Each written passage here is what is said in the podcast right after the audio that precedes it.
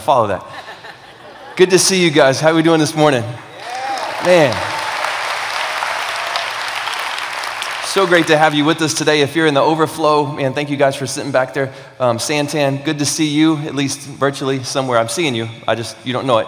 Um, if you're watching us online, 5 o'clock, definitely thanks for coming out for being a part of what God is doing here. Um, I get the privilege today to just kind of talk through a story, hopefully, that many of us haven't heard before. Um, we're, we're going to look at a passage of scripture today that I think will be a little bit unique. Um, it, it's kind of out there a little bit, so let me warm you up front. Um, it, it's, it's designed, I think, for those kind of the outcast, um, the ones who never really feel like they fit in, the ones who never really think that, man, God can't do anything with me. That, that's who we're aiming at this morning. And, and let me just confess something real quick. Um, and I know this is going to be really hard for you to believe. Um, I never wanted to do this. Like, I never felt like this would be a good idea. I never in my life dreamed. I wasn't the kid who at like seven was, you know, trying to preach in school and doing stuff like that. I was a kid catching stuff on fire. Um, I never thought that this would happen. Most people, if you would go back and talk to them, they would like second that. No, Tim would never do this. Um, I, I never wanted to do this because I never felt like I fit in. And honestly, just between us, I really feel like my life is some type of joke between God and some of the angels, maybe Moses, and they sit around all the time and they're like, check this out. Um, and that, that's where I fit. Because I, I never felt like this is what I was supposed to do. And a lot of it has just geared from just what I think of this. Because honestly, when I think of a pastor, I think of someone who talks about Jesus, I think of Lynn.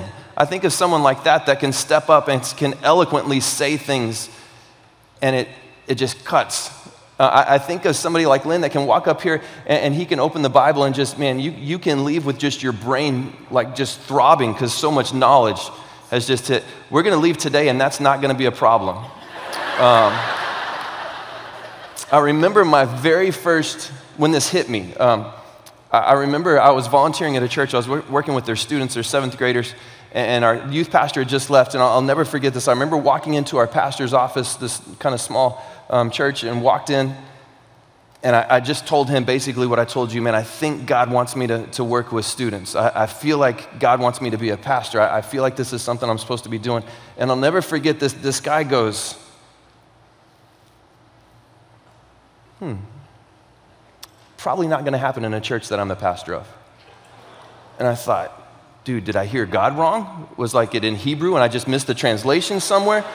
Because I'm pretty sure he said, This is, Tim, this is what you're supposed to do. And I'll never forget how frustrating that was, thinking, Wait a second. Um, I'm almost positive this is what God's called me to do. I don't know if you've ever been in that. Maybe where you felt that you weren't who you're supposed to be, you're not comfortable being you. Today we're going to look at a story, hopefully, that changes some of that. So if you've got a Bible, jump with me to the book of Judges.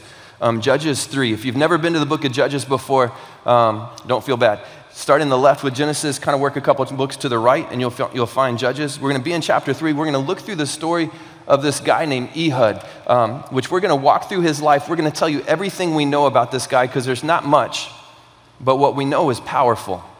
And today, I think it doesn't matter if you feel like you fit in, if you don't feel like you fit in, where that fits. I think this is going to hit all of us if we'll just take a second and kind of let the truth of what's God's word kind of just let that kind of resonate in our lives. So we're going to be in e, um, Judges chapter 3, starting in verse 12. Let's get this story rolling. It starts with this. Once again, the Israelites did evil in the eyes of the Lord. And because they did this evil, the Lord gave Eglon, king of Moab, power over Israel getting the Ammonites and the Amalekites to join him, Eglon came and attacked Israel, and they took possession of the city of Psalms. I'm sorry, the city of Palms. I wanted to say that all day. The Israelites were subject to Eglon, king of Moab, for 18 years. So, so let this sink for just a second and tell me if this doesn't resonate with some of us.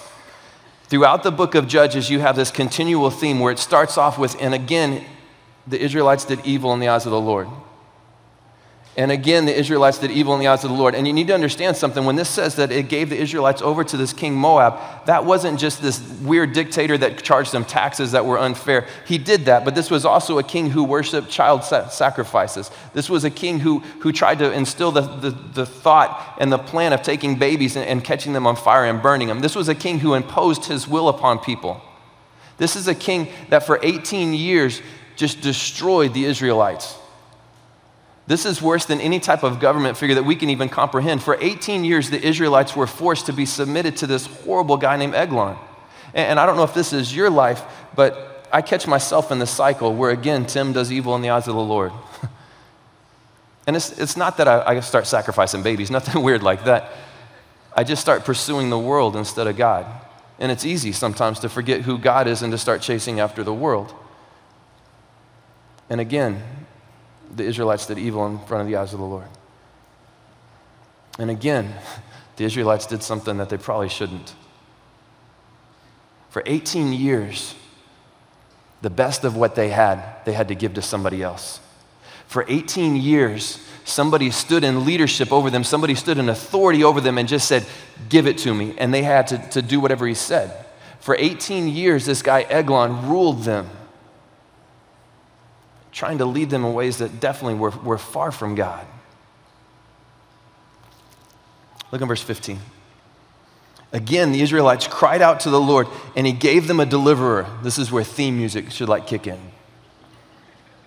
He gave them a deliverer, Ehud, a left handed man, the son of Gera, the Benjamite. The Israelites sent him with tribute to Eglon, the king of Moab.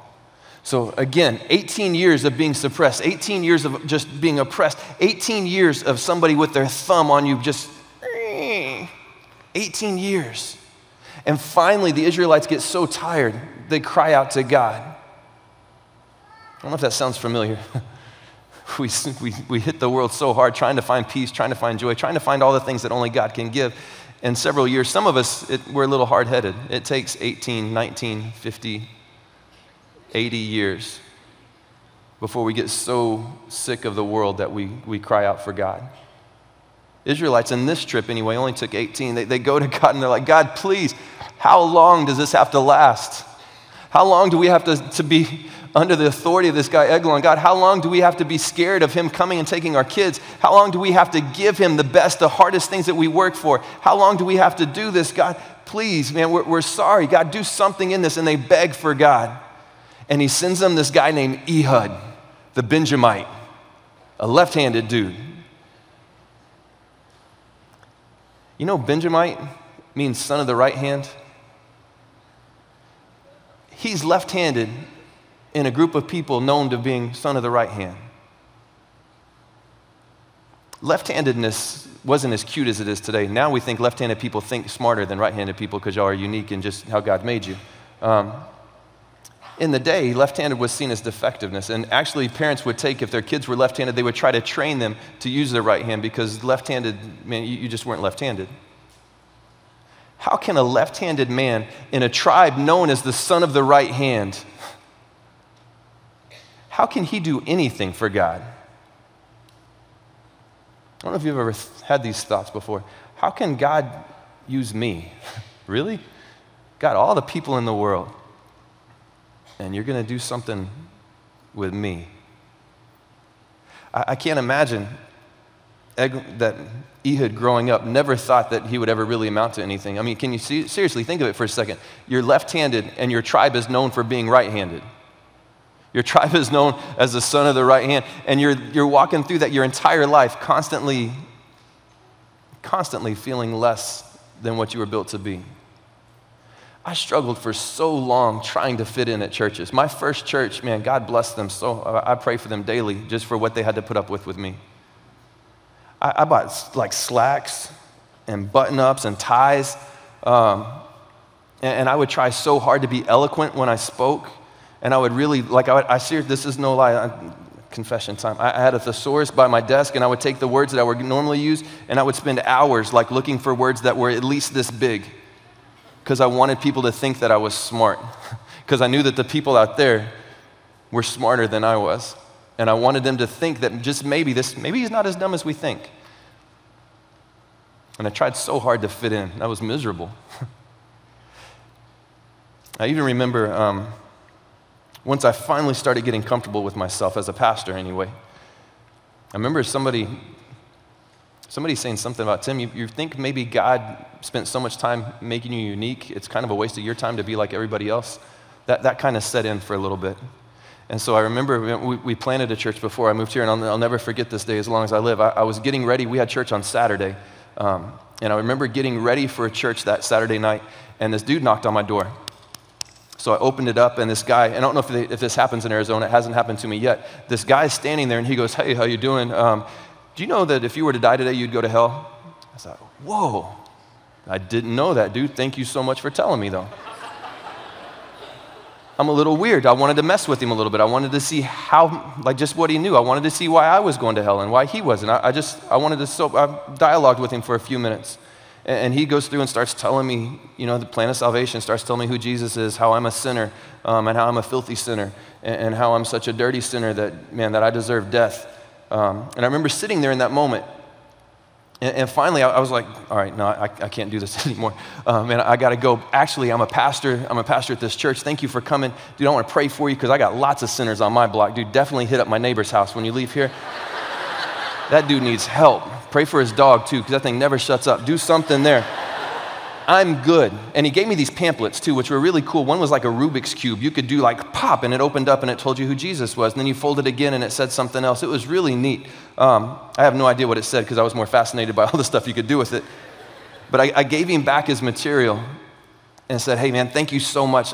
I'm a believer, man. I'm actually, I'm a pastor. Um, and I went through just in about two minutes my total doctrinal statement of how Jesus saved me, what I believe about salvation, how I was a sinner, how I knew that I needed help, that I asked God to come into my life to forgive me. And I went through the whole story with him. And I'll never forget, this guy does a lot like the old pastor did. He goes, what type of church would hire you as a pastor? And that really caught me off guard. Um, because he was he looked nice. I mean, he had khakis, he had a, like a sweater vest, which I'm not supporting those, but that's what he had. Um, and I remember in that moment going, "Excuse me," um, and he goes, "What kind of pastor or what kind of church would hire you as a pastor?"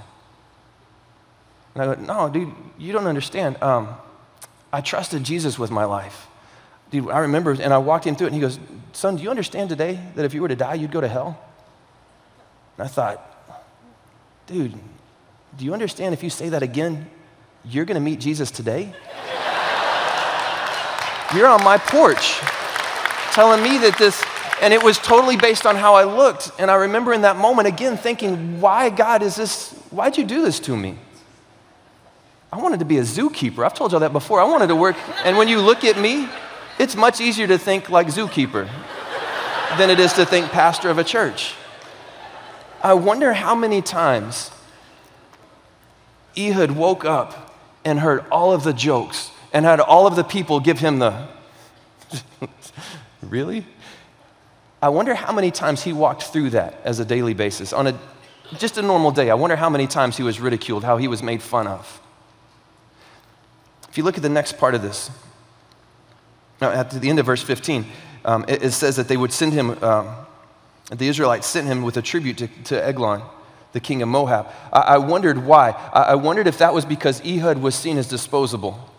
I mean, he's worthless, right? He's a left handed guy and the son of the right hand. He, he doesn't really fit in. So if he, if he makes the king mad and he kills him, I mean, it's not like we lost anybody important.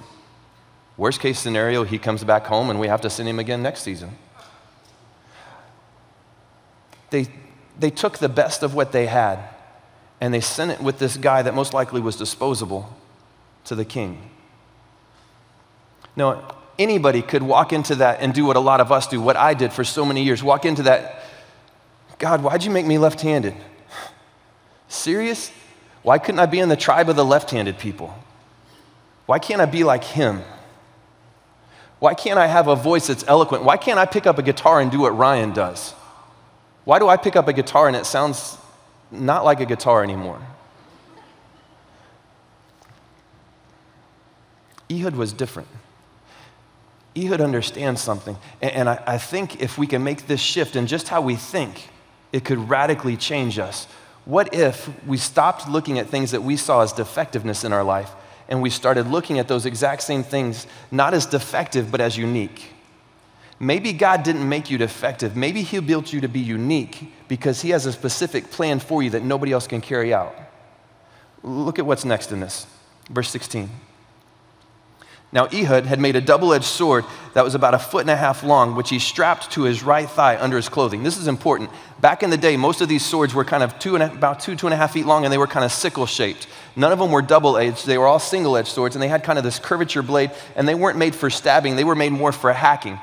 This describes Ehud making a sword that's about a foot and a half long, that's double sided, um, and, and he straps it to his, his right thigh. Think this through again. He straps it to his right thigh because he's left handed he's going to pull his sword from his right thigh.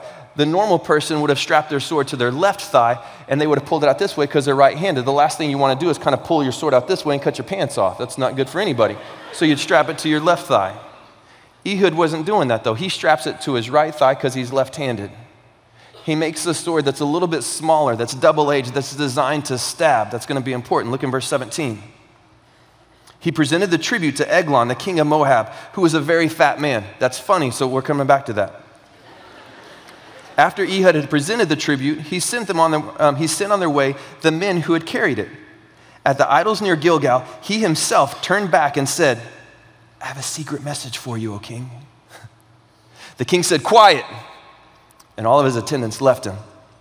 Ehud then approached him while he was sitting in the upper room of his summer palace and he said, I have a message from God for you. As the king rose from his seat, Ehud reached with his left hand, drew his sword from his right thigh, and he plunged it into the king's belly. So cool. Even the handle sank in after the blade, which came out of his back.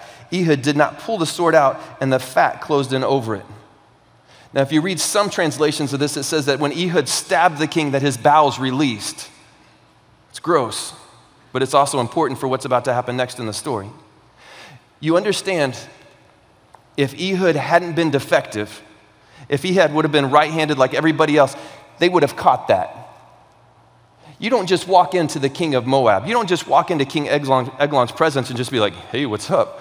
No, it's like going through the airport. It's like TSA. They're strapping you down. You're walking through metal detectors. They're hitting you with wands. They're making you get naked and checking. They're doing everything to make sure you're not bringing a weapon into the king. Most likely because nobody would have put a sword on their, their, their right thigh. Nobody would have done that because nobody's left handed. At least it's going to bring a tribute to the king. So, most likely, when Ehud walked into the king's presence, they checked his left leg, make sure that there was nothing there. And they let him go in. Somewhere in Ehud's life, when they said, Hey, you're going to take the tribute before King Eglon, somewhere in there, he said, Maybe I'm not defective. Maybe I'm left handed because nobody else could sneak a sword in and not cut their hand off. Maybe because God has built me this way, I can go into a place and do something that nobody else could do. I've noticed that just in my life, um, God's given me a lot of opportunities to talk to people that really don't like to go to church. And I know this sounds weird as a pastor. Um, I really like people that don't like church. I love talking to them. They're some of my favorite people to hang out with.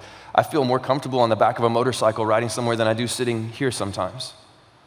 I, I love people who don't feel comfortable in church. And, and, what I've noticed is when I tried to be this suit, um, people who don't like church usually don't like people in suits. and God's given me so many opportunities to go in and to talk to people that normal people can't really have a conversation with because they don't get a chance.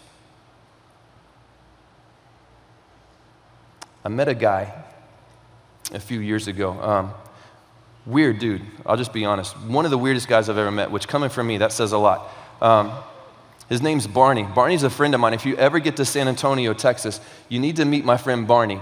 Um, Barney runs a toilet seat museum in San Antonio, Texas. Um, and you're like, toilet seat museum? Yeah, if you ever get there, it's, it's amazing. It's like the best five bucks you'll ever spend. He builds toilet seats. He's got like 900 of them in his, in his museum. He's got one from The View. He's got Maury Povich. He's got Arsenio Hall. He's got all these famous people's toilet seats. He's got somehow, and I don't know how, and I couldn't get him to explain it to me, somehow he has a piece of Saddam Hussein's toilet when they blew it up. He's got a chunk of that toilet seat in his little museum somewhere. Barney, um, really loves toilet seats, which is weird. Dude's crazy about Jesus.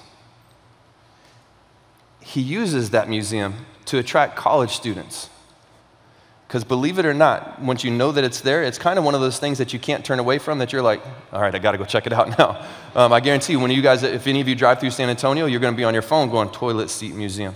And you should. Barney uses that as a way to get people in the door that would never step foot in church, and he tells them how much Jesus loves them and how God built him unique so that he could be a voice to people who would never step foot in a building. And that toilet seat museum is his church. And this crazy old man that's got that when you're walking up to the front uses how God made him unique to do something crazy for his kingdom. What would happen if you and I did what Ehud did? We stopped complaining about our defectiveness and we started using the unique way that God built us to do something. Look at what's next in this. Verse 23. Then Ehud went onto the porch. He shut the doors of the upper room behind him and he locked them. After the servants had gone, the servants came and found the doors of the upper room locked. They said he must be relieving himself in the room of his house. It's gross. Remember, when he stabbed him, stuff fell out and it smells.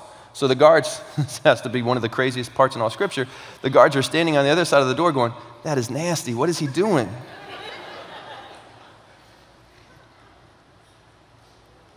Verse 25, they waited to the point of embarrassment. so want to talk about that. Um, I'm a youth pastor, so this, this is killing me right here to run past that. Um, they waited to the point of embarrassment. Oh, man. But when he didn't open the doors of the room, they took a key and unlocked it. Can't you just see them, dude? You unlock it. I ain't touching that door. Get some Febreze or something. Um, sorry, that's all I'm doing right there. Um, they used the key, unlocked the door. They saw that their Lord had fallen to the floor dead. While they waited, Ehud got away. He passed by the idols and escaped to Seirah. Where he arrived there, he blew a trumpet in the hill country of Ephraim. And the Israelites went down with him from the hills, with him leading the way. Follow me, he ordered, for the Lord has given Moab, your enemy, into your hands. So they followed him down, taking possession of the fords of the Jordan that led to Moab. They allowed no one to cross over. And that's important because then the Moabites couldn't send for reinforcements. So that, that's, that's crazy strategic. At the time, they struck down 10,000 Moabites, all vigorous and strong. Not a man escaped. That day, Moab was made subject to Israel, and the land had peace for 80 years.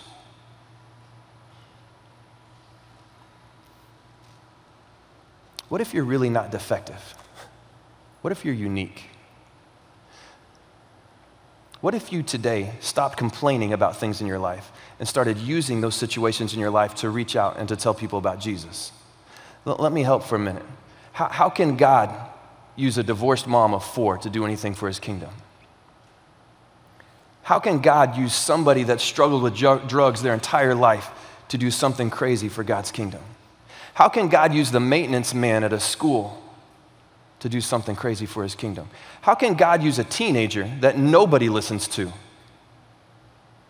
to do something for his kingdom? How can God take a shaggy headed 44 year old man that would rather play Xbox and ride a motorcycle than do much of anything else and do something for his kingdom? What if you're not defective? What if you're unique? What if God specifically designed you in that moment? The moment that you were being formed and you were being built, and He gave you these unique qualities that He didn't give anybody else. You understand in this moment, in this story, that God could have done, He could have sent anybody. He could have made Chuck Norris come down in this moment instead of waiting 2,000 years. This could have been the birth of Bruce Lee. This could have been the birth of Chuck Liddell. This could have been the birth of anybody that wrecks shop for a living, and instead it was a left handed defective man named Ehud.